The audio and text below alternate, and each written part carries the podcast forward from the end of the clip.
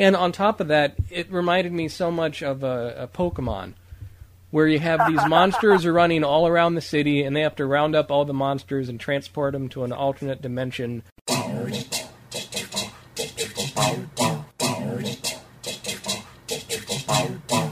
was a podcast called the Sequel Cast that talked about movies. Movies. And they also talked about something else called boobies.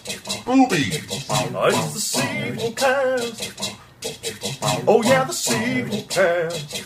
It's the Sequel Cast. www.sequelcast.com. Hello, you are listening to the Sequel Cast, a uh, podcast reviewing movies in a franchise, one movie at a time. We're at the end of looking at a series of the Ninja Turtles movies with the theatrical release titled simply TMNT, released in 2007, written and directed by Kevin Munroe. We're also going to touch on uh, the different animated series of the Turtles and even talk a little bit about the uh, direct-to-TV movie Turtles Forever.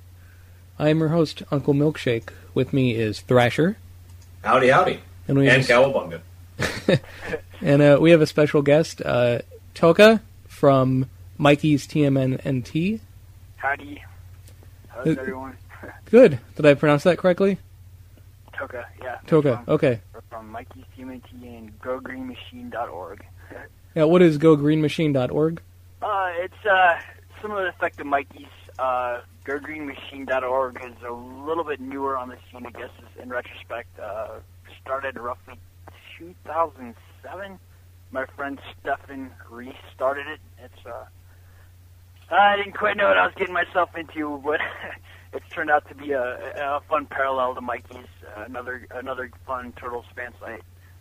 And um, Mike's got a, uh good friend in uh, Stefan, and I do too. So it's keeps me out of trouble. So you know.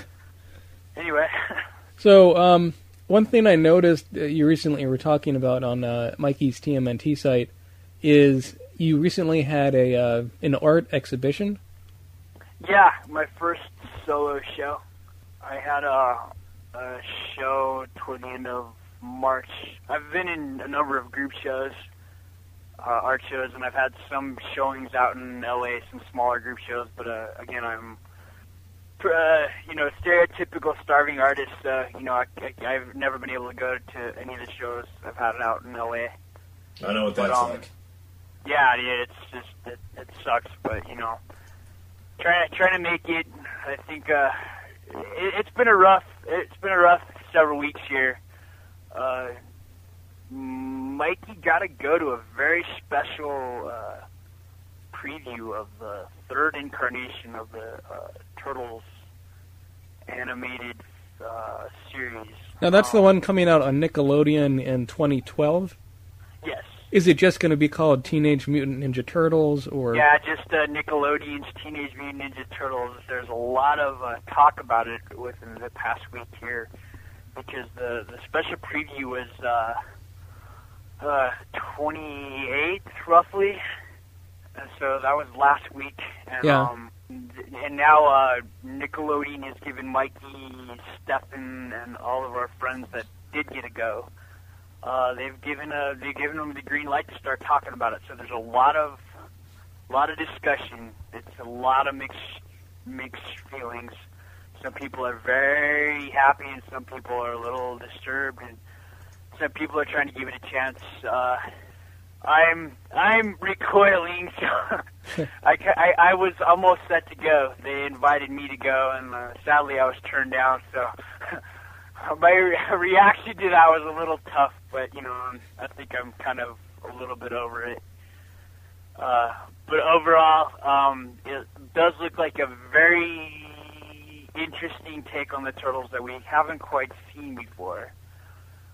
Some uh, elements of the classic series, and uh, maybe some a mix of elements we've seen from the 2003 series and uh, uh, some totally new stuff. I mean, very unique things. So, uh, I don't know what to say.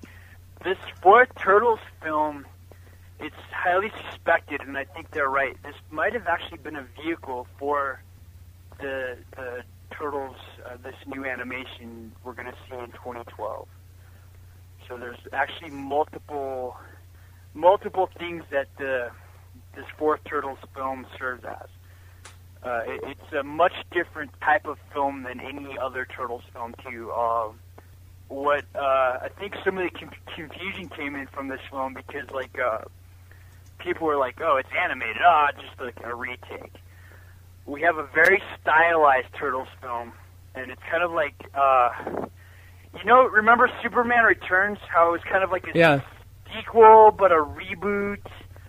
We have something similar to this effect. This is the fourth Turtles film, and so uh, and a lot of fan input was actually similar to the effect what we had going on with Nickelodeon, bringing fans in. Warner Brothers had uh, some fans come in and give their input, and um, so if you look closely, there's uh, toward the end there, there's uh, homages to the first three films uh, directly put in there.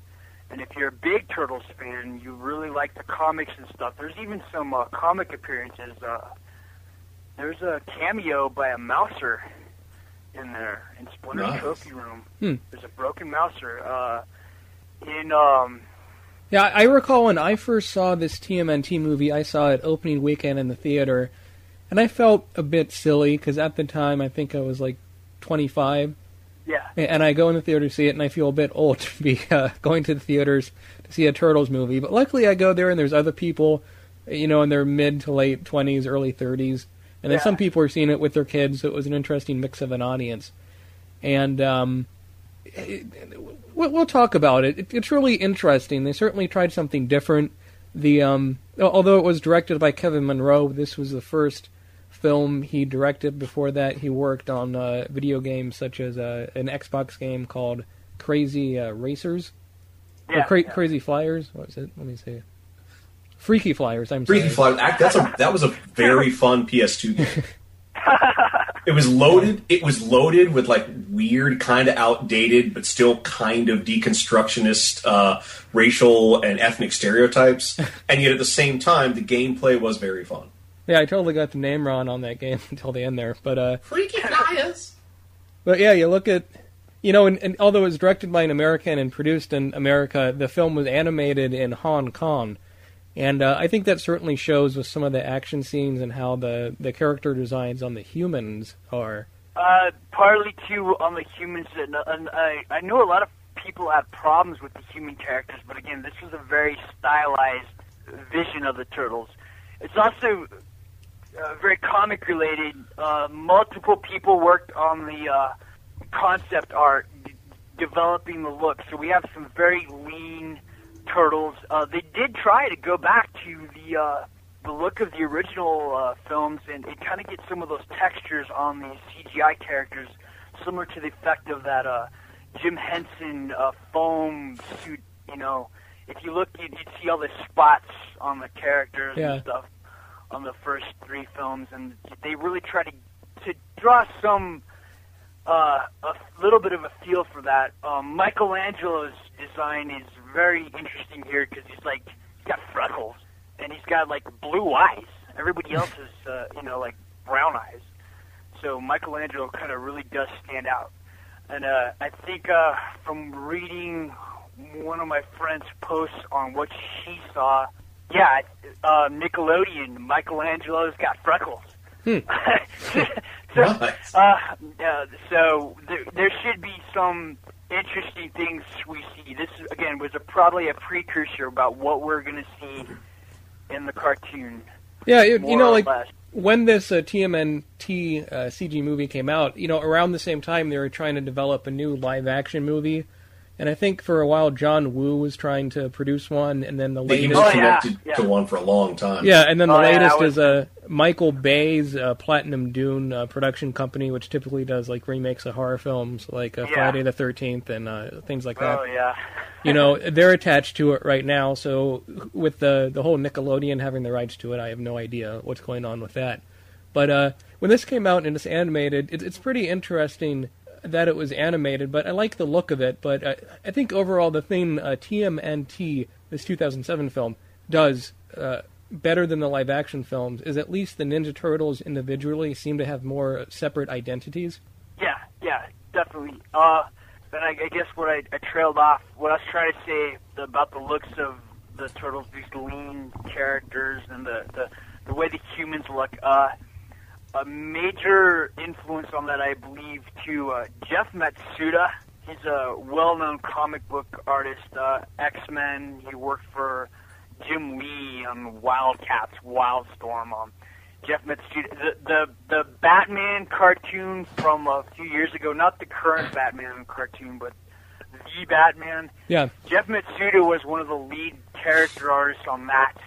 Uh, he did a lot of concept work for this film, and I think some of these characters really, definitely look like uh, artist renderings that he did, and some of direct, some of his direct comic uh, characters and such, and, and his concept work for the film. So there's a uh, there's a again a specific thing going on there with the humans. I hope I'm making sense. i I'm a little loopy right now. So. No, no, you're making you're making perfect sense, and I uh, I totally agree. And uh, you know, when I sat down to see this movie in the theater, it took me a while to get into it simply because the beginning is uh, kind of all over the place. You have uh, Laurence Fishburne of all people oh, yeah. doing this dramatic narration, talking about who the Ninja Turtles are, and then you're thrown into this flashback sequence that looks like it was ripped out of one of the uh, Lords of the Rings movies, where it's this epic battle, sort of explaining the origin of uh, the uh, the bad guy in this movie and how him and his generals were all turned into stone. Like it's extremely convoluted, and the movie doesn't really go back to it. And then it, it, it does something that the movie Ghostbusters 2, which is something we covered earlier in the sequel cast, does. Classic episode. yeah, where it talks about what are the Ninja Turtles up to now, and you have uh, Leonardo is in um, South or Central America fighting a dictator. It feels like something out of an Oliver Stone film. You have Michael. you have Michelangelo dressed up as a party turtle, entertaining kids. That's actually based on real life in a way. Um, my friend Michelle Ivy, uh, back in the day, her father had a. Uh, her father's a well-known costume designer uh, in Michigan, and he's done a lot. He works a lot on uh, lower budget uh, television shows, like uh, you know, kind of monster of the week shows with Yeah. uh, guest hosts and stuff. There's a really popular cult show. I just can't think of the name of right now. Her dad had designed, yeah, her dad had designed this Michelangelo costume and this bebop costume. They used to do turtle parties, and so you have, yeah, you've got Michelangelo getting dressed up. Uh, you know, they're trying to earn money. Him and him and Donatello are trying to make a living in this film, and but yeah, that that Donatello dressing up as, uh, ironically, as a Ninja Turtle type character. Um, is, is actually based on uh, Michelle's parties from back in the day, back in the 90s. So That is great. Sorry, I didn't mean, That- mean to interrupt you there, but Oh no, that's fine. That's really cool. And I mean, also It's the great way meta commentary. And also the way how, uh, to make it even more meta, the way the costume looks on Michelangelo, it's designed like the heads of the uh, cartoon from the 80s and 90s. yeah, With the yeah, more there's a lot round of features and the big eyes. Hell yeah, hell, hell yeah. So I mean that that's inter- and then Raphael and it's kind of a weird storyline. In all these movies, you got to have Raphael be pissed off and angry, and Yeah. so he's angry. Leon- Leonardo left them, and so and the Ninja Turtles don't want to be seen in public, even though they fight out in the streets and the alleyways a lot. So he decides to. Uh, he calls himself the Night Watcher and has a suit of armor. And well, set up in the comics. There was a set of uh, five prequel comics. See, that's the problem with this film too. Yeah. If you're like a hardcore Turtles fan and you're a little open-minded to this, you're gonna really get it. If you're not, it's gonna yeah, it's gonna be very weird. Mike uh, Raphael inherited that suit in these prequel comics from an older vigilante named the Night Watcher. So that's where that kind of comes from. So I'm just trying to give you a little bit of a backstory to make it hopefully a little less strange. Well, you know what? Again, I hope I'm making sense. Well, it, it might also be a, a, a sly callback to the Archie, uh, the the line of Ninja Turtle comics the Archie publishing company did, where after the Turtles got back from Stump Asteroid, uh, where they had been forced to like wrestle for intergalactic audience, uh, Michelangelo had held on to his all black costume, and for a Oh, long, yeah. long string of issues, Huh. was wearing the all black costume and kind of talking about how he needed his own identity and needed to be able to differentiate himself from the rest of the team. you, you bring up the Archies. Remember April? How in those comics she was actually not the damsel in. I mean, early on, she kind of was the damsel in distress, but eventually they they were teaching her. The turtles and Splinter were teaching her kind of to defend for herself. She was learning the martial arts. This is like just a takeoff of that too. I mean, April really kicks ass in this film. So I mean, and it, I mean, it, and if you're a Buffy the Vampire Slayer fan and a And I am. this is a real treat for you because Sarah Michelle Gellar really, uh, really hits home with April in this film, as far as the vocals go. I think, anyway. Yeah, it's good. She has sort of you know an outfit inspired by uh, uh, Bruce Lee and Enter the Dragon later in the movie, bit, which yeah. which which also looks like Kill Bill, which they took that off the Bruce Yeah. Lee thing too. Oh yeah. Tower of Death. Yeah. Yeah. Uh, so, but you look at this movie. It um, I'm trying to figure out. We we'll talk about this movie a little bit longer and then go into the cartoons because to keep track of our time here. But um, overall, with TMN and ah, I need to say this right. Overall, with TMNT, this a 2007 uh, animated picture. I like how the turtles are. I just think the story it's it's really complicated, especially if you haven't read the comics that take place beforehand. And on top of that, it reminded me so much of a, a Pokemon, where you have these monsters running all around the city, and they have to round up all the monsters and transport them to an alternate dimension to prevent the world from destroying, uh, from or from not destroying, from uh, you know being blown up or whatever.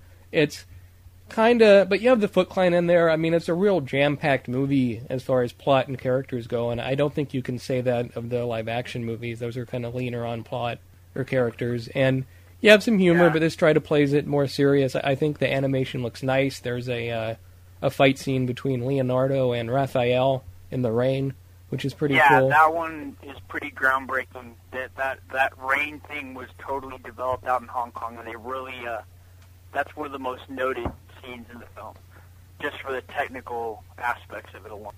I mean, really visually, this film is just it, it's over. It, it looks better on uh, the big screen, and definitely you bring it to t- your TV or your computer, it's just not the same.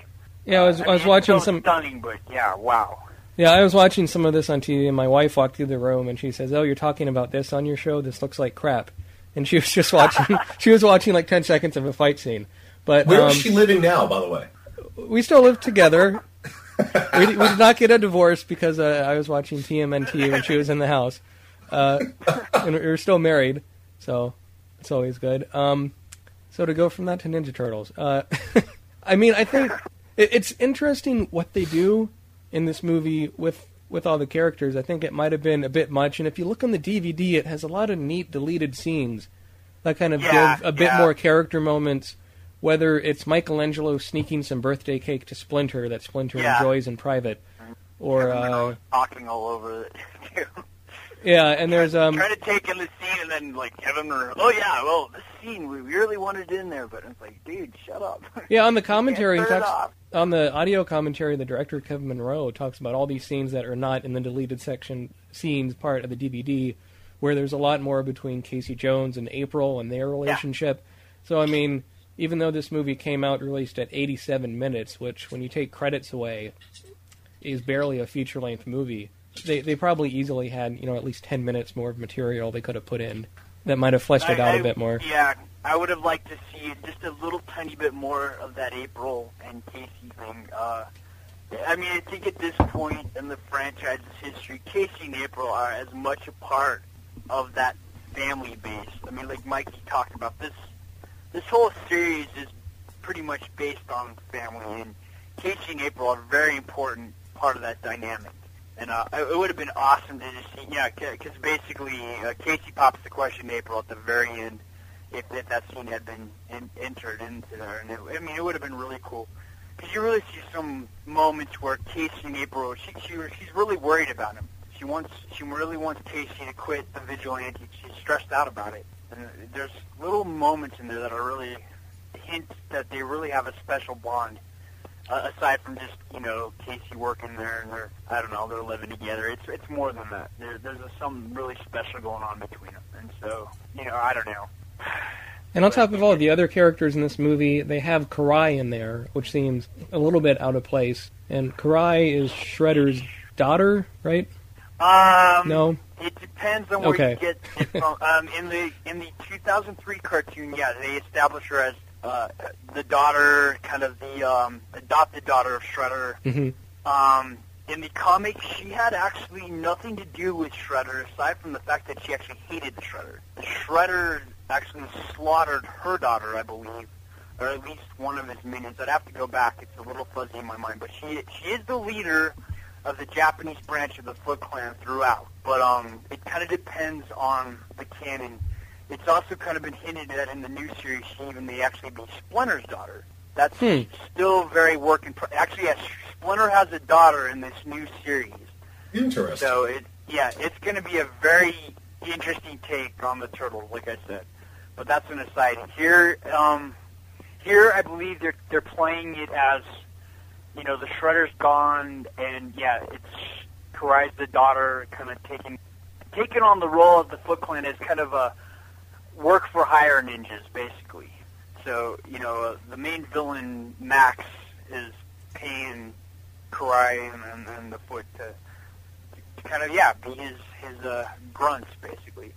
So Uh, Thrasher. Karai's a very Oh, very sorry. weird. Sorry, I didn't mean to interrupt. Oh no, no, that's okay. Uh, Thrasher, I know you haven't had a chance to see uh, this movie TMNT, but just from Yeah. seeing the trailer, what do you sort of think about that? At least from well, the look that, of it. that- that's the sad thing is I was really looking forward to watching this movie for this review because I had avoided the film when it first came out, just because that was like right at the cusp of Hollywood endlessly recycling old franchises without necessarily putting much thought into them. And I was really looking forward to it, and wouldn't you know it, it got pulled between when we chose this series Uh huh. and now it got pulled from Netflix Watch instantly. So I couldn't see it, but Huh. I mean, for what I see in the trailer, I see a lot of really good, really fluid animation, and I have looked at the character designs. I actually find the character designs to be pretty sharp. Wow. Dang, wow.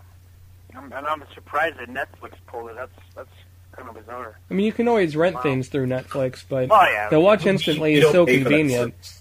Oh, okay. But with the with the Watch Instantly, it's one of those things where it gets to the point where you get so lazy. Oh, I have to get my butt off the couch and put a disc in my uh, DVD player and my PlayStation. Well, You know.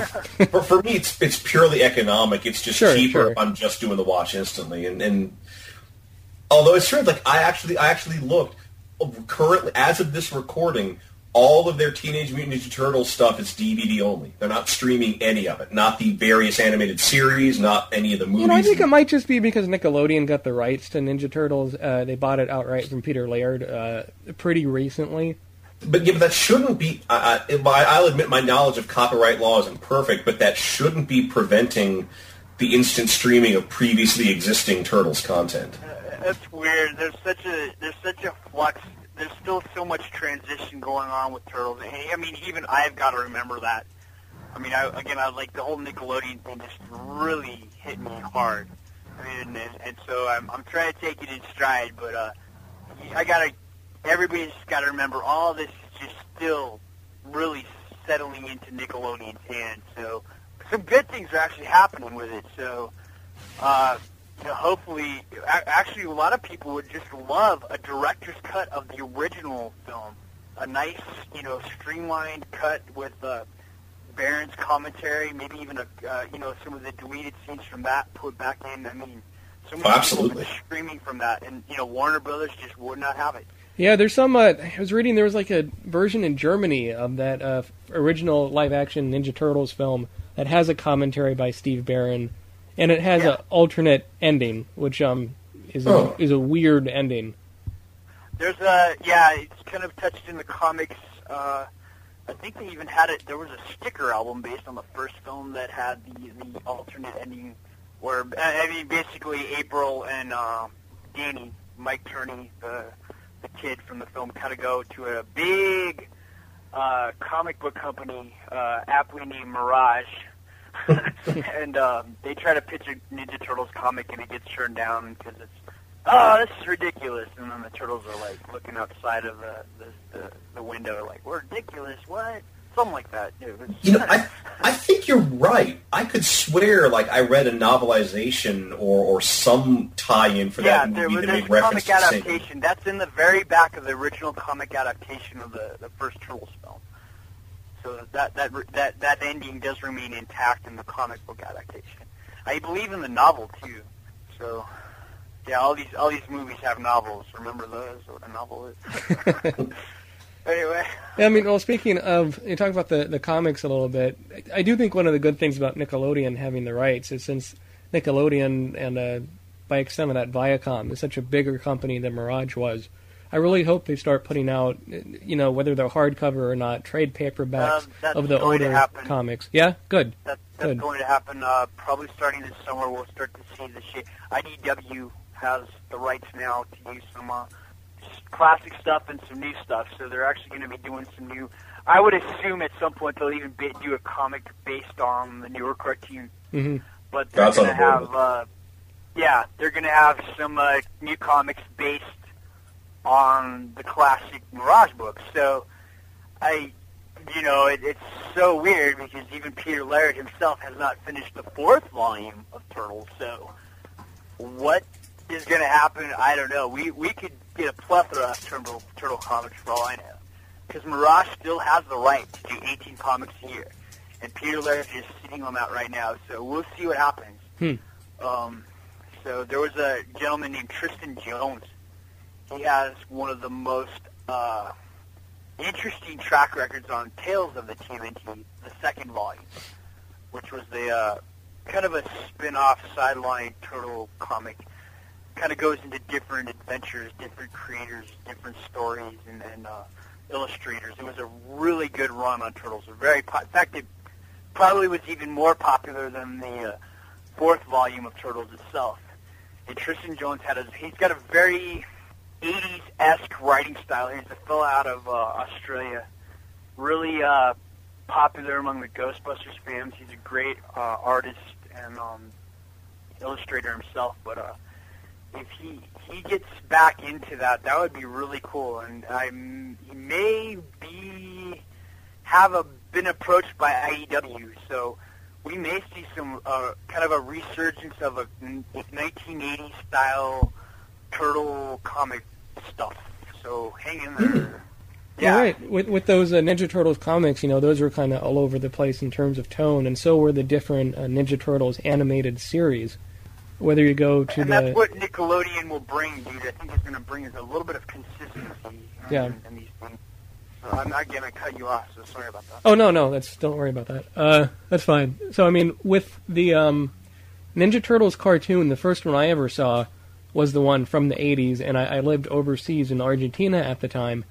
And uh, oh wow! yeah, yeah. So uh, in Buenos Aires, the capital, which is sort of like a, a version of New York City, I guess, not as, not yeah, as big, yeah, but wow. Oh, what was it like being rescued by Leonardo from that dictator? Oh. uh, you know, I, I, I, went, I went to a private school. I had to take a bus one hour each way to get to school, but everything was in English except for the. Uh, everyone had to take Spanish. If you were a boy, you had to be on the soccer team. You did not have a choice. Uh, but I mean, aside from that, you know, so all I had to go to uh, with Ninja Turtles was one vi- one officially released videotape that had two episodes, and one was the and Ninja Turtles started as like a four episode miniseries thing Yeah, before it before it became, and it was two episodes Yeah. from that. It was like the first one about the origin, and it was the episode with the neutrinos. So, and that's all I knew about Ninja Turtles was that in the uh, original Nintendo game, um, where you died by swimming in a dam. Oh yeah, the uh, Oh. the wonderful, wonderfully challenging. Yeah, that's I, I, lo- that's probably the one of the hardest turtle games ever created. Still, it, it's a classic. I, I, I still love it very much. It's really cool. Um, I I don't know. I, I got thrown into turtles way back like in '86. At Hmm. least as far as exposure goes, I would go to the local downtown comic store, and uh, you know I was I would only get a couple bucks. You know, my mom throws some little bit of money at me. Go get some books, and I'd pick up my my He-Man magazines, and you know, out of the corner of my eye, I recall just these really weird covers now and then. And it said turtles, and I I would look at it briefly, but I don't think I just was there yet to really get into it. You know, um, you know, money was tight and my comic buying was limited, so you know, may- maybe I'd buy like a couple of Thundercats books or a He-Man book, but you know, not not too many indie comics. You know, uh, so I think by uh, '89, again, like you, I was exposed through like uh, most of my friends that are fans was exposed to the cartoon. When I discovered the Turtles Adventures book, you know, going back to that, uh, I'm trying to remember what it was a very early number. It may have been like number seven or something, but it had Wingnut and Screw Loose on it. You Oh, yeah. talking about the, the the Stump Asteroid costumes. That was my very first turtle comic, and I read that. I'm like, this is like effing the most awesome thing I've read in my entire life. So, after that, I, I was so hooked, and then um, yeah, by the early '90s, it just it, it was it pretty much sup- supplanted me. Uh, I remember getting off school. I had a really rough time at school. Uh, my my whole childhood was just racked with so much screwed up stuff. And, um, Yeah. uh, yeah, I, I, I mean, and I had a really bad day. I mean, things were like very, very dark that day. Not good at all. And I think my father just, it was one of those rare times I just bonded with my dad and just, picked up on it and he's like, you know what, screw this. Let's just, uh, go see a movie. So we went to like, uh, I'd seen the first Turtles film at like the Dollar Theater.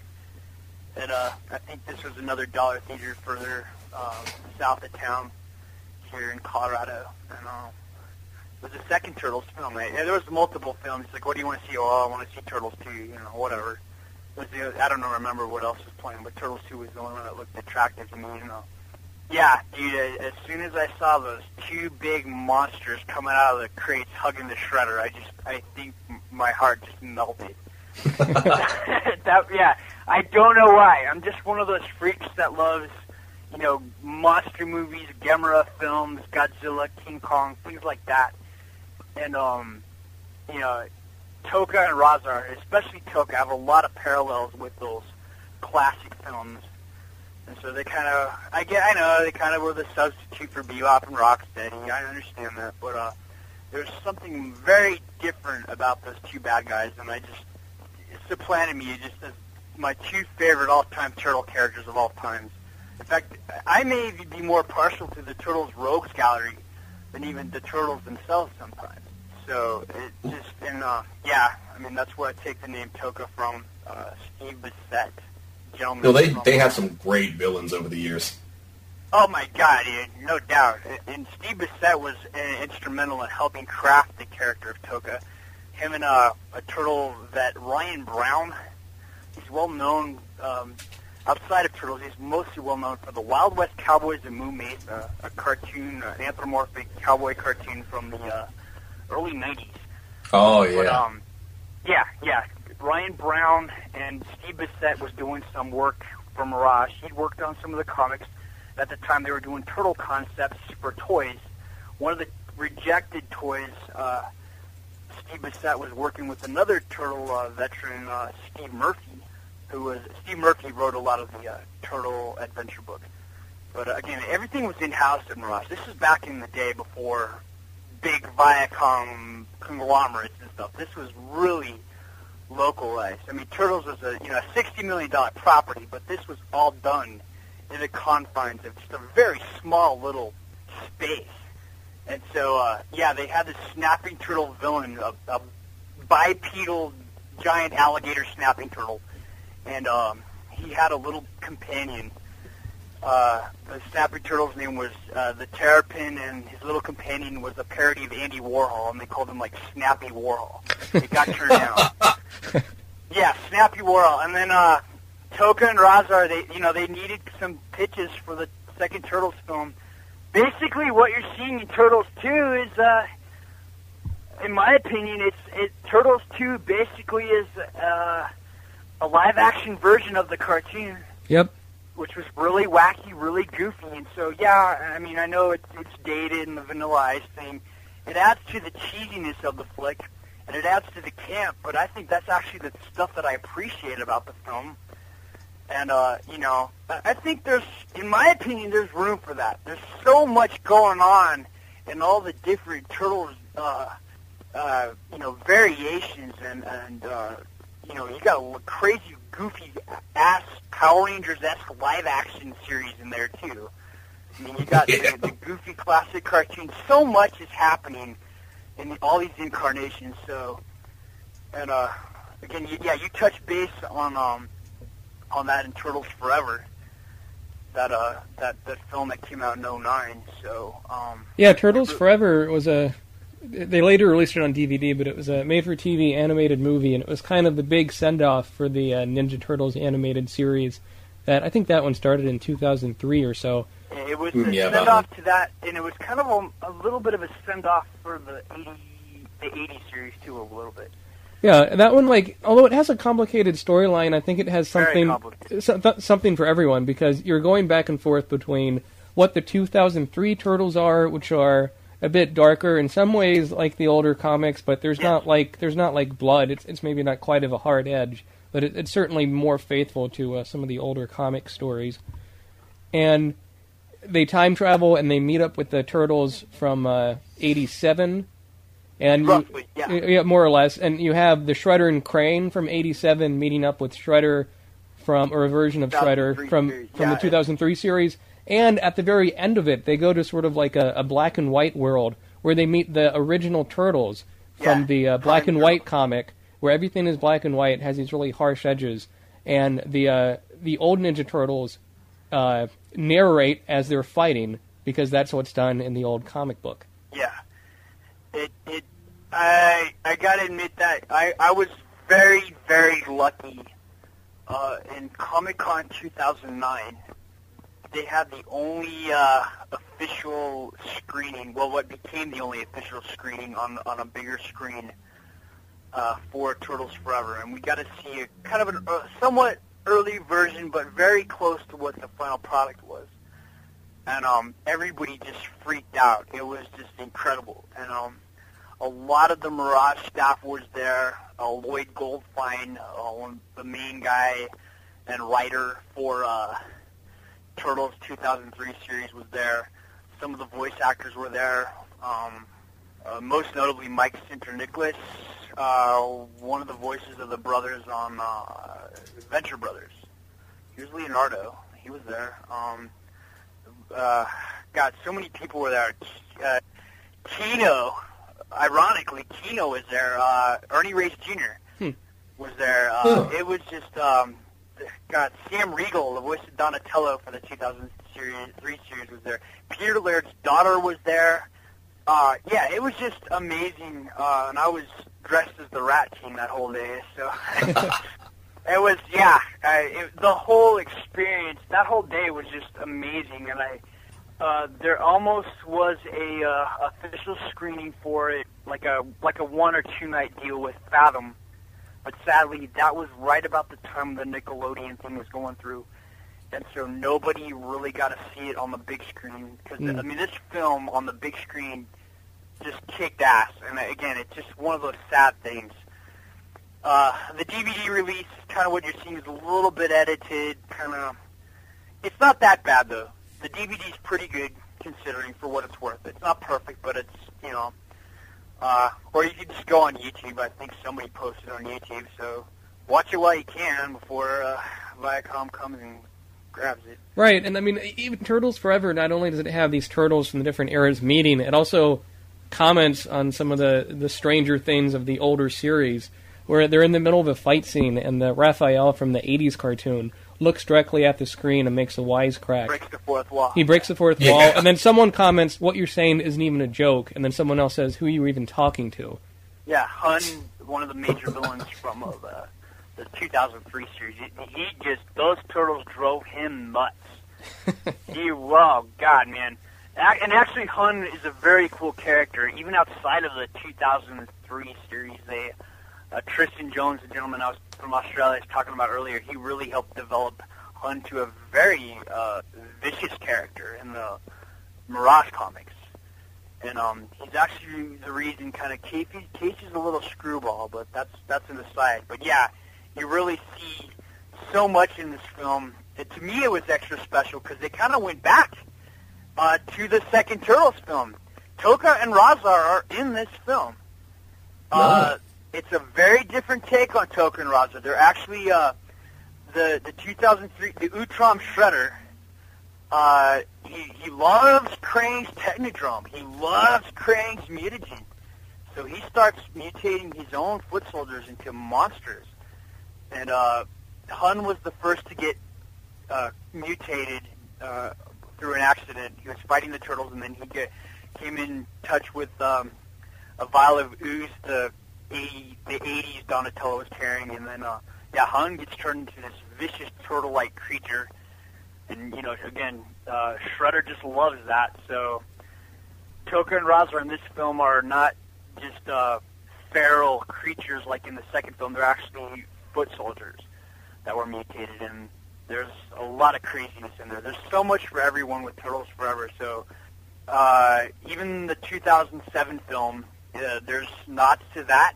There's nods to classic series. Obviously, the comics. Some of the Mirage artists gotta have uh, little cameos in there with their artwork. In uh, at one point when uh, the Utrom Shredder opens up all these turtle dimensions, it is a geek fest. It really is. so, um, but it, it's it's really cool. Really recommended for everybody. It's a wonderful film, and it's kind of basically, in my opinion, Peter's love letter to everybody, and kind of a send off. It, it really, I mean, I'm not trying to sound cliche, but it's kind of the end of an era, Yeah. really, literally. So, uh, wow, yeah, I, I I can't go on and rave about it enough. So, um, Wait, that that I'm really glad to hear that, and because as far to the best of my knowledge, I I I think I stopped watching the original Teenage Mutant Ninja Turtles animated series like maybe two, maybe two seasons before it actually ended. It didn't actually get a real final episode, did it? Didn't they? Did they just let it peter out? Uh, they did. They did. Um, Oh. Tony Jay, uh, another legendary voice actor. That's what's cool about another cool thing about Turtles. I'll try to hit on. Uh, so many really kick-ass and uh, really legends in their own right. Voice actors really got to work on these these guys. Tony Jay, uh, well-known um, uh, Shakespearean actor, actually, uh, was the main villain for the uh, final what uh, 94, 95 season, 96. So the final two seasons, he kind of came in as Dregg, this really megalomaniac overlord. And the first his interest, his entrance was he's, he's fooled all the New Yorkers thinking he's a good guy. And um, you know, Sh- Shredder and Krang had been tossed back to Dimension X, so they're out of the picture for like a whole season actually. And uh, There's a the lot of storylines with the Ninja Turtles being mutated into weird versions of themselves. yeah, Double this was- mutated. They like Hulk out for some reason. this this particular season that Dregg was introduced, they'd introduced uh, Bumper Robinson played a character named Carter. He was an ally to the Turtles, kind of a substitute to Casey Jones, and um, very controversial character actually. But he kind of had this Hulk type thing. He turned into this yellow punk guy, and um, the Turtles had extreme mut- mutations and stuff, and it was a very weird season. Uh, ultimately, I mean, even in the final season, season, Krang and Shredder were brought back by Dregg, and so. Uh, uh, but ultimately, whatever happens to uh, Krang and, and Shredder, they I know they get banished back to Dimension X, and they aren't seen again. But Dregg goes totally crazy. He he steals. He has his minions steal like Krang's biosuit, and uh, he's able to absorb all these really bad, evil aliens and and stuff. And he's just super powerful, just hell bent on destroying the turtles. And uh, oh wait, I'm totally mixing that up. No, he, well, whatever the case, he has this biosuit that he can just suck up all these aliens' powers.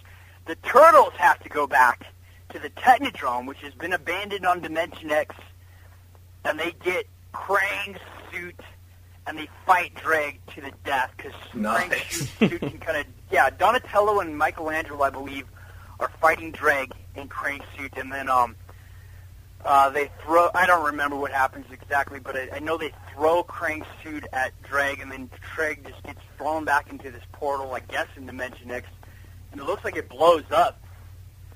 And so, yeah, there is an ending to that series. Um, and again, sadly, with the DVDs, they just aren't there yet. You may be able to find some of this on YouTube. Um, Right, I think with that um, with that '80s cartoon series, they at least have the first seven seasons of that released, and it was ten seasons altogether. Yeah, the seventh season is kind of the start. Again, they call it the Red Sky episodes uh, unofficially. And so the, the seventh season kind of shows you the direction that the turtles are going. It's it's it's still a little tiny bit of what it used to be, but it's again much more harder edge. Um, and they kind of they actually use some of the their original Mirage uh, stylings from the 80s uh, a little tiny bit in the design of the turtles. Um, even the transmat device appears, I think, in the final season, at least a form of the transmat device, which is a a big uh, uh, dimensional portal thing from the original comics. So, What's really strange is if you go um, when they released the season one of the '80s Ninja Turtle series on DVD. As a bonus, it has four random episodes from the final season, yes, but they're not any episodes in particular order. no, Uh, and it- it was like the last season or two of that show, as you mentioned, uh, Tokka, has a story arc, which, you know, other than that, the Ninja Turtles cartoon uh, from the 80s, in the most part, it doesn't have a big storyline from season to season. and, yeah, it uh, would always just culminate to a season finale where the Technodrome would either be stranded on Earth or stranded in Dimension X. Well, this again, the, the '80s series does have some finality, um, but um, you know, you go back to Turtles Forever and, and stuff. It just um, it gives a finality kind of to just about everything. It really, really does. I mean, you think about it in retrospect, and you think about it.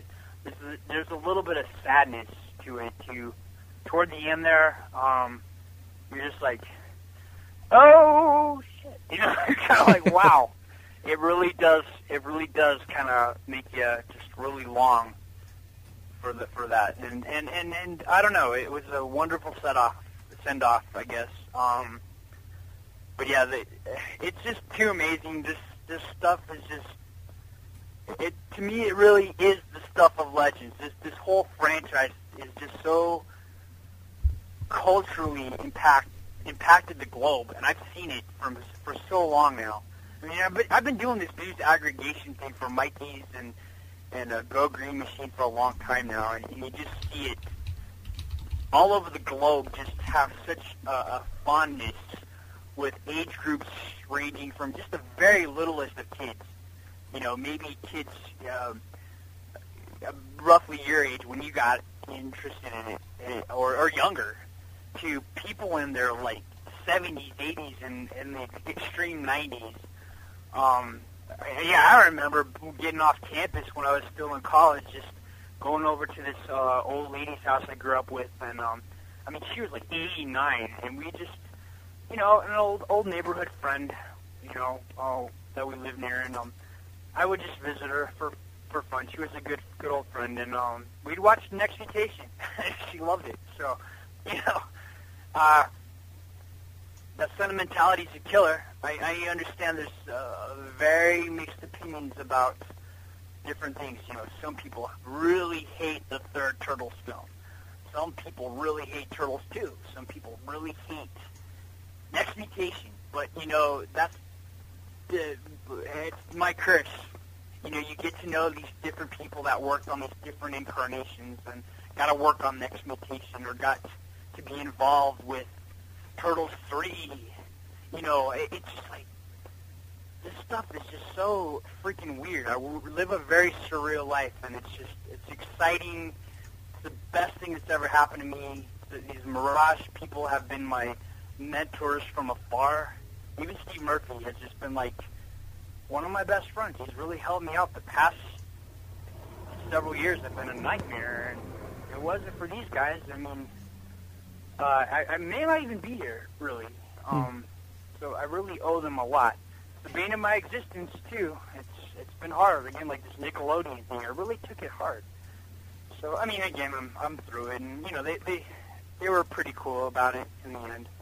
So, um, So with Ninja Turtles, we, we've talked about a, a few different things, and uh, one thing that always stuck out to me uh, was that they had a lot of interesting video games that came out over the years. oh yeah, Thrasher, is there a, a Ninja Turtles video game that you played that maybe stood out as being decent or different?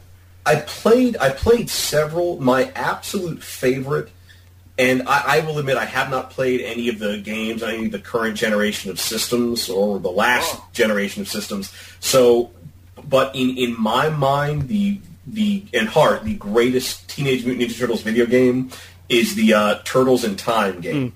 I knew he was going to say that. Yeah, both the arcade version and the Super Nintendo version. Uh, my oh god, my dad and I used to play that. We would we would team up. I'd be Donatello, he'd be Michelangelo, and we would we would just blast through that game. That's badass. that is really cool. It was great. Oh, like I wow. loved that throw guys into the screen. I love that the gameplay was varied. Like when, when you were on the fut in the future and you were on those those hover discs shooting across Oh, yeah. that cityscape. Uh, just great. You weren't just walking around beating people up. They did so many other things with that game environment. Yeah, there's just something about that game. I, I mean, in the arcade version's cool too, but particularly the Super Nintendo version that just really has touched so many people. I don't know anyone that's really spoken bad about it. You know, maybe it's a little archaic at this point, but whatever. There's, yeah, the Turtles in Time specifically, the Super Nintendo version just were really, really uh, made it hit home with so many people. It's it's a really well-rounded game, and it, it still holds up for the most part. I mean, and there's I know they they did the Xbox thing with the Re-Shelled, uh, and I've I've uh, seen playthroughs of that, and it, it, it's okay. But yeah, there's something spe- very special about the that uh, early '90s Turtles in Time game. I mean, that was at a time when that you had sprite-based artwork, so two-dimensional artwork, but it had gotten so detailed they can really make it look like the cartoon. Which the other arcade game, while it looked good, it didn't quite have that same touch to it, and that you had different levels and different time periods. Uh, it changed things up a lot with the game and with the creativity, as Well, opposed. you know, yeah, and just the the the mix, the mixing up of the bad guys. You know? Mhm. Yeah. You know, and the, the Super Nintendo version kind of won up the arcade version because you got everybody loves Bebop and Rocksteady. They're thrown in there. Uh, and uh, The thing I love is- free to- Token I love that Rockstars, Bebop and yeah. Rocksteady as pirates will injure each other. You get them Oh, to yeah, actually yeah. attack each other. There's like some yeah, strategy they're there. just so goofy. And uh, well, even uh, even Token Rahzar, they'll, they'll, Tokka's got this weird thing where he jumps in his shell, turns into this skateboard, and then Rahzar jumps on him, starts skateboarding, probably bloodying his feet up on Tokka's spiked shell. I mean, it's so goofy. And then if you if you beat up Rahzar, he turns back into a little puppy dog. If you're feeling really, really evil, you can go up and beat Rahzar while he's a puppy dog, and he'll start yelping. Yep. Little tiny Oh. touches like that, just oh god, ah man, ugh. Yeah, no, th- that one was great. One Ninja Turtles video game I'll recommend. It's it's a little bit more obscure. It's uh, this one came out for the original Game Boy, the black and white one. Uh, yeah, and it's called Teenage Mutant Ninja Turtles 3 Radical Rescue. radical rescue. Yeah, and this one, so it's kind of like a side scroller, but it's a bit more like a Metroid or uh, some of the later Castlevania games, where you play, you start off just hard. yeah, it's really hard. You start off just as Michelangelo, and you have to rescue the other turtles that are captured. You're in this big fortress. It's kind of like a maze. Different turtles have different specialties they can do, and uh, once you get different turtles, you can access different areas. And it's a it's a little bit of a change from the beat 'em up formula, but it's a it's a pretty complicated and ambitious game for especially for a Game Boy game and, back and then. It's got some. It's got some really weird bosses. Uh, I know, like uh, like Scratch. Scratch the. What I guess is the first boss, if I remember. The cat. yeah, The cat burglar. He's he's mostly known for being one of the most obscure and valuable Teenage Mutant Ninja Turtles action figures ever. he's actually uh, a character named Hollow Cat from the Turtles Adventures comics. That was his original name was Hollow Cat. He's part of an un called the Uncanny Trio. There was this owl mutant named Nocturno and uh, a crow mutant named uh, Nevermore, the Scarecrow. Oh, They're yeah. really bad guys. But um, yeah, Scratch was based on that, and he's a really kick-ass boss. There's another boss, Scale Tail, a snake, uh, a bounty hunter from Dimension X. There's a Triceraton in there too. And uh, I don't know. Again, back to the Turtles 4 film. If you, if you go in there, Max, when he when April first walks into Max's office, there's a Triceraton in his office. You gotta look a little close, but it's there.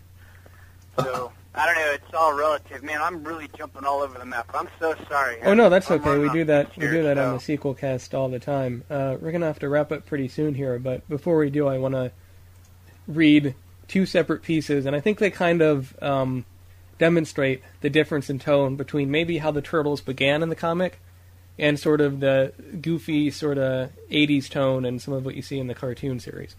Yeah, So, the I- 80 cartoon. Yeah, right. In the '80s cartoon. So I'm going to start by reading a uh, an excerpt from the very first issue of the Ninja Turtles comic by uh, Peter Laird and Kevin Eastman.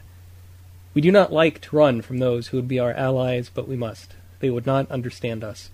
The storm drain beckons. We are never far from a means of escape. We are trained in the ways of ninjutsu. We strike hard and fade away. So that's all narration, and it's talking about Ninja Turtles running uh, back to the sewers after their first sort of fight in the comics. Let me compare that with a uh, a quote from the Ninja Turtles National Turtle Quiz Joke Book. uh, what is the turtle friend Casey Jones known for? Any guesses? Beating people up with hockey sticks. Uh, close. Oh man, Sports-based vigilantism. I don't. I don't even want to know the pun. It's probably really, really bad. I don't want to know. Talking like Clint Eastwood. His good smashmanship. Oh, there you Oh. go. I saw that coming. I should have seen that coming anyway.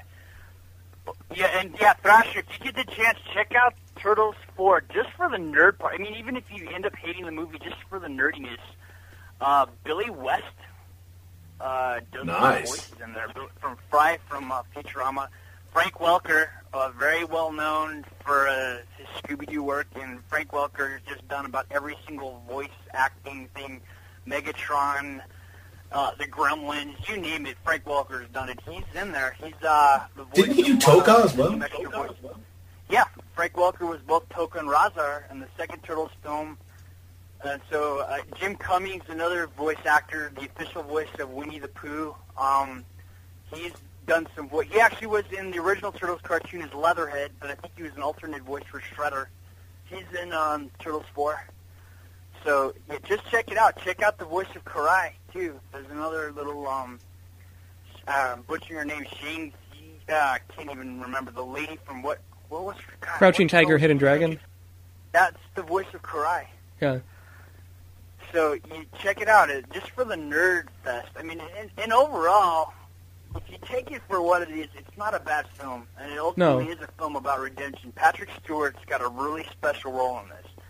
He comes off as the villain, but there's more than meets the eye. So it's it's a it's a really overall. It's the end of a what do they call it? A quadrilogy or something. Yeah, I guess that'd be right. I I guess that would be the right term. I think so. It is the fourth Turtles film, and it kind of wraps it up because the next Turtles film is going to be much different, going back to live action, and it will it will be a real reboot. It does look like. So, um, who knows? Yeah, out of the Ninja Turtles. Paramount. Oh, sorry. Uh, out of the Ninja Go ahead. Turtles things, one thing I, I want to point out that has a special place in my heart. I got a bootleg copy of this from a convention.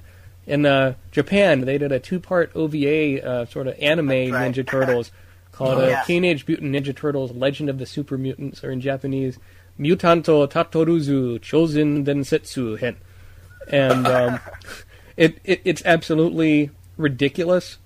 The uh, I mean the, the subtitles are bad because it's a um, you know it's a It's bootleg. wonderful. Uh, you- It, it's wonderful. badass. It's like crazy. They get in super armor and start fighting. They uh, uh, Shredder turns into like a Godzilla. yeah yeah, and one of them he turns into a Godzilla. Uh, the voice of Krang is this high pitched, squealy little. thing. Yeah. Kawasaki Shredder-chan. Yeah, I don't know. It's it's Like, like even more high pitched than in the octopus. 80s cartoon. Yeah. yeah. He keeps on Shredder, keep, Yeah. Shredder keeps Shut up, explaining Craig. Get in the portal. And uh, did I ever show you that Thrasher? I think I might have shown you some of that. No, no, you, you showed me the alternate uh, theme song, but you never actually played me that one. Okay, but uh, Yeah, you have to show now, it look. to him. That that's a really it, it's it's the same uh, continuity as the original cartoon, but uh, they touch base on um really quickly on how uh, even why Shredder even changes his armor because Shredder's got two two or three different costumes the four different costumes if I remember correctly. So uh, the neutrinos are mentioned in it. It's it's it's so it is the same continuity as that the 80s cartoon, but it's it's like Bizarro World. It it will freak you out. you will really, re- you will really enjoy it. So Yeah. yeah. Oh God. For me- yeah, uh, for me, my thoughts on the TMNT movie from uh, 2007, the CG one. It's o- it's okay. Like I, I I do agree with you, Tokka. Uh, what they do with the villain uh, towards the end is pretty interesting. It's not what you would expect, and I- I think they tried to bring a too too much into one movie. Like if if, if this had been a uh, I don't know a feature length episode for the premiere of a new Ninja Turtle series, and maybe they'd have a chance later on to expand on that stuff. But if you go back and uh, I'm gonna have to go back and take a look at those prequel comics before watching this again. I think I might I appreciate that. it a bit more. help. Um, Um, maybe even reading the novel. I mean, I remember Oh, like, yeah? you, and you you guys were actually kind of joking in the first film about the second time around uh, store, April's antique store. Uh huh. But it, you actually may have been hitting on a point. In the novel, it points out that April was actually getting a lot of business from that. So what we're seeing here is an extension of her second time around store. Mm. That you're going to see April dealing in rare antiques, and um, so it's a uh, it it really does play off so much from those first three films. So you know, yeah, you kind of got to catch up a little bit on some of this stuff, and it may help you to appreciate the film a little bit more. I mean, I mean, even I, when this first came out, I was like, "Oh, CGI." I'm. It takes more than special effects and computer-generated images to really turn me on. It's got to be a good story. I don't get to see movies all the time. I mean, just there's so much I'm doing, just trying to keep up with my career. I don't get to go, oh, let's go see a movie. You know, come on. I can't even, you know, get to the Netflix and get a, a movie going here sometimes. It's so it's got to be a really special story and film that really intrigues me and attracts me. And, and uh, you know, and of course I, I'm biased, but this I, I gave it a chance and I, I was not disappointed for the most part. And so, and I, but I can't expect everybody to, to come from where I'm coming from. So, you know, um, take it for what it's worth. There's some kick-ass villains in there. Again, if you give them a chance, the Stone Generals are really, really freaky. And um, actually, of course, this when they get defeated, you know, like uh, like a lot of uh, movies where the bad guy gets his just due. The turtle, they they, they get defeated in a very uh, disturbing way, and so uh, I'll leave it at that. But uh, there's some there's some freakier elements to the film, and uh, Billy West as the Jersey Devil is just worth seeing this film for. nice. The monsters, uh, there's 13 monsters that are released, and uh, only a few of them get uh, some screen time. And and actually, yeah, probably like a s- obscure Star Wars alien from the Cantina scene gets more screen time than some of these monsters. so you know, it's kind of sad. But uh, and they, they all have names. I think I have a list here to cheat from. But the, there's like 13 monsters released from from the portal that uh, Yaotl, the, the supposed main villain. Let's see, what's the list here? We got Bigfoot, the Yeti, Lupa the werewolf, the sloth-like Lethargo, the monkey-like Jersey Devil, my favorite, the giant vampire Bat Succubor, the llama-like Spetex, Vix the fox, Azuli the puma, the wild boar Pict, the the Koti Mundi Arcadin, and the frog-like weeb, and the giant crocodile Cretaceo. And the, that giant crocodile creature plays a lot into the final battle that goes on between the Stone Generals. So, you, you again, you've got a very unique film, very weird. Again, it's and as a sequel, just it being animated and the first three films are live action. That's kind of weird. Do you, do you know too many franchises where that's happened? Uh, I don't know. I think of maybe the Animatrix. Does that count? I don't really know. I don't know. Like the only thing I can only It half think counts. it sort of counts. I mean, the only thing I can think that they've kind of done like that lately is you have um, like with the Chronicles of, of Riddick or with um, what was it called Van Helsing. They kind of Yeah. did these these thirty minute animated prequel shorts direct to video that came out. But as far as theatrically having another movie be animated and trying to take place in that same continuity as the previous live action films, Yeah. I don't think that's really been done before. And um, it's it, it's a very weird film altogether, uh, and uh, maybe you're gonna love it or hate it. But I think just just for the geeky elements, um, and, and I liked I did appreciate how Kevin Munroe took it. He, you know, Steve Barron wanted to go out and make a film with unknown actors, at least actors that weren't like super established. Like, oh, let's just go throw Williams in there. Yeah, you know, it wasn't about that. Warner Brothers wouldn't have it. Um, when Kevin Munroe was like, "Hey, let's kind of do what you know, uh, what Steve Barron did, and let's have some unknown actors." Nope, you got to bring some big names into this. He met him halfway.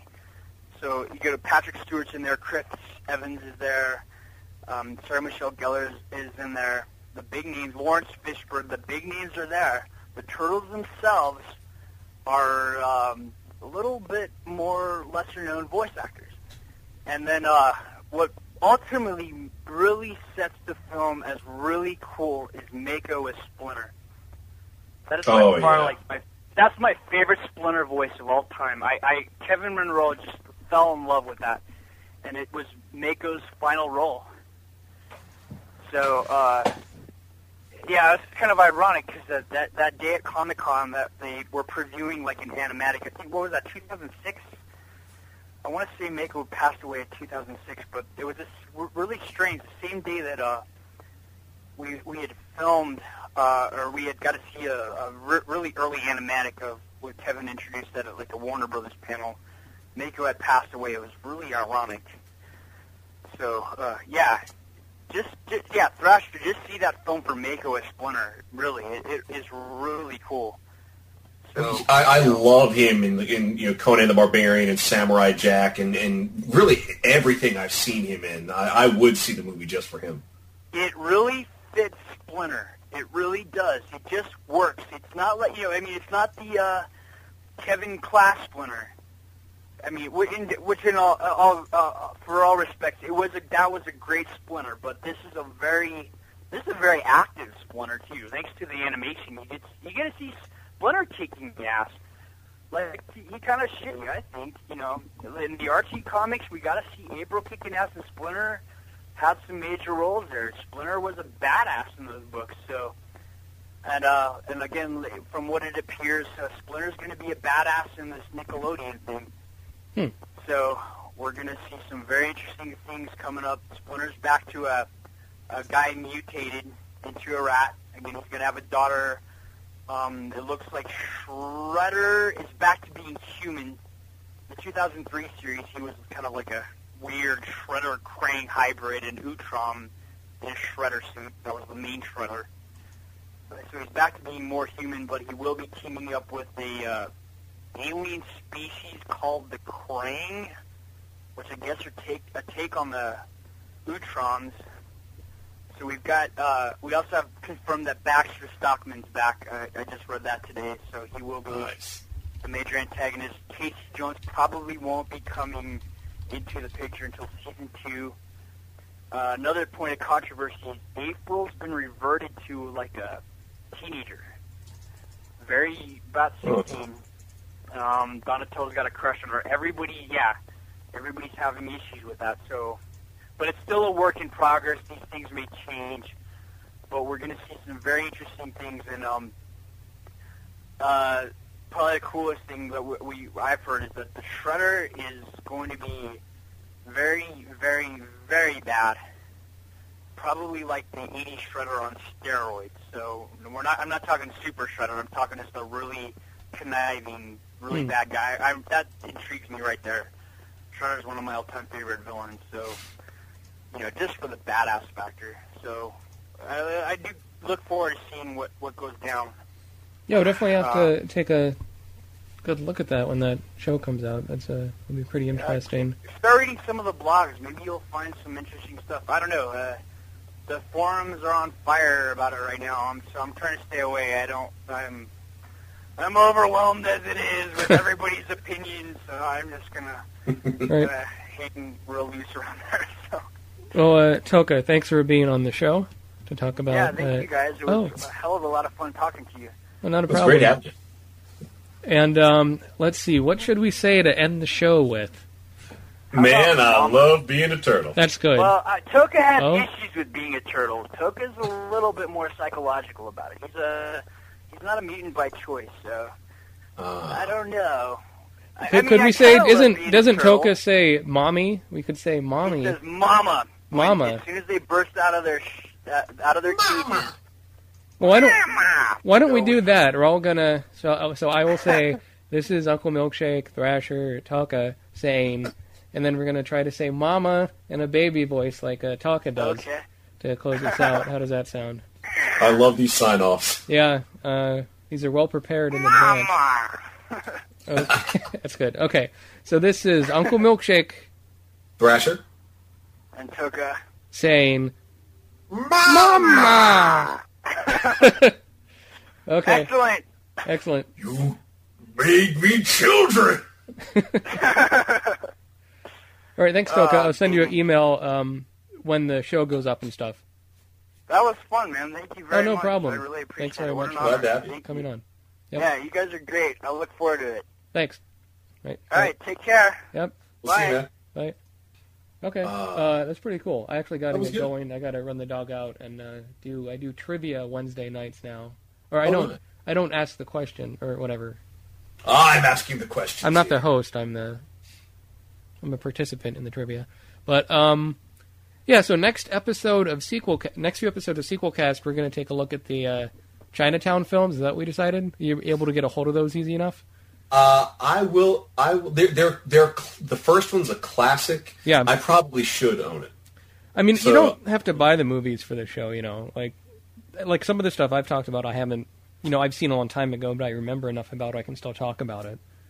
True. So- but you know, I, it's something that I think really should be watched and studied. I mean, it is, it is a, a classic work of, of the art of film. Right. So next time on Sequelcast, we'll we've been doing a lot of these movie series with several movies in the um, franchise.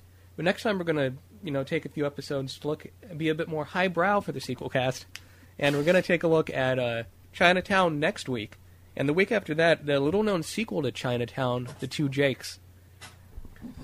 And the little known sequel to that sequel in three weeks, The Two Jakes 2, Nicholson Boogaloo. Uh, I want to give a shout out on the Facebook. Uh, Sequelcast has a Facebook page. If you look up Sequelcast on Facebook, or on there.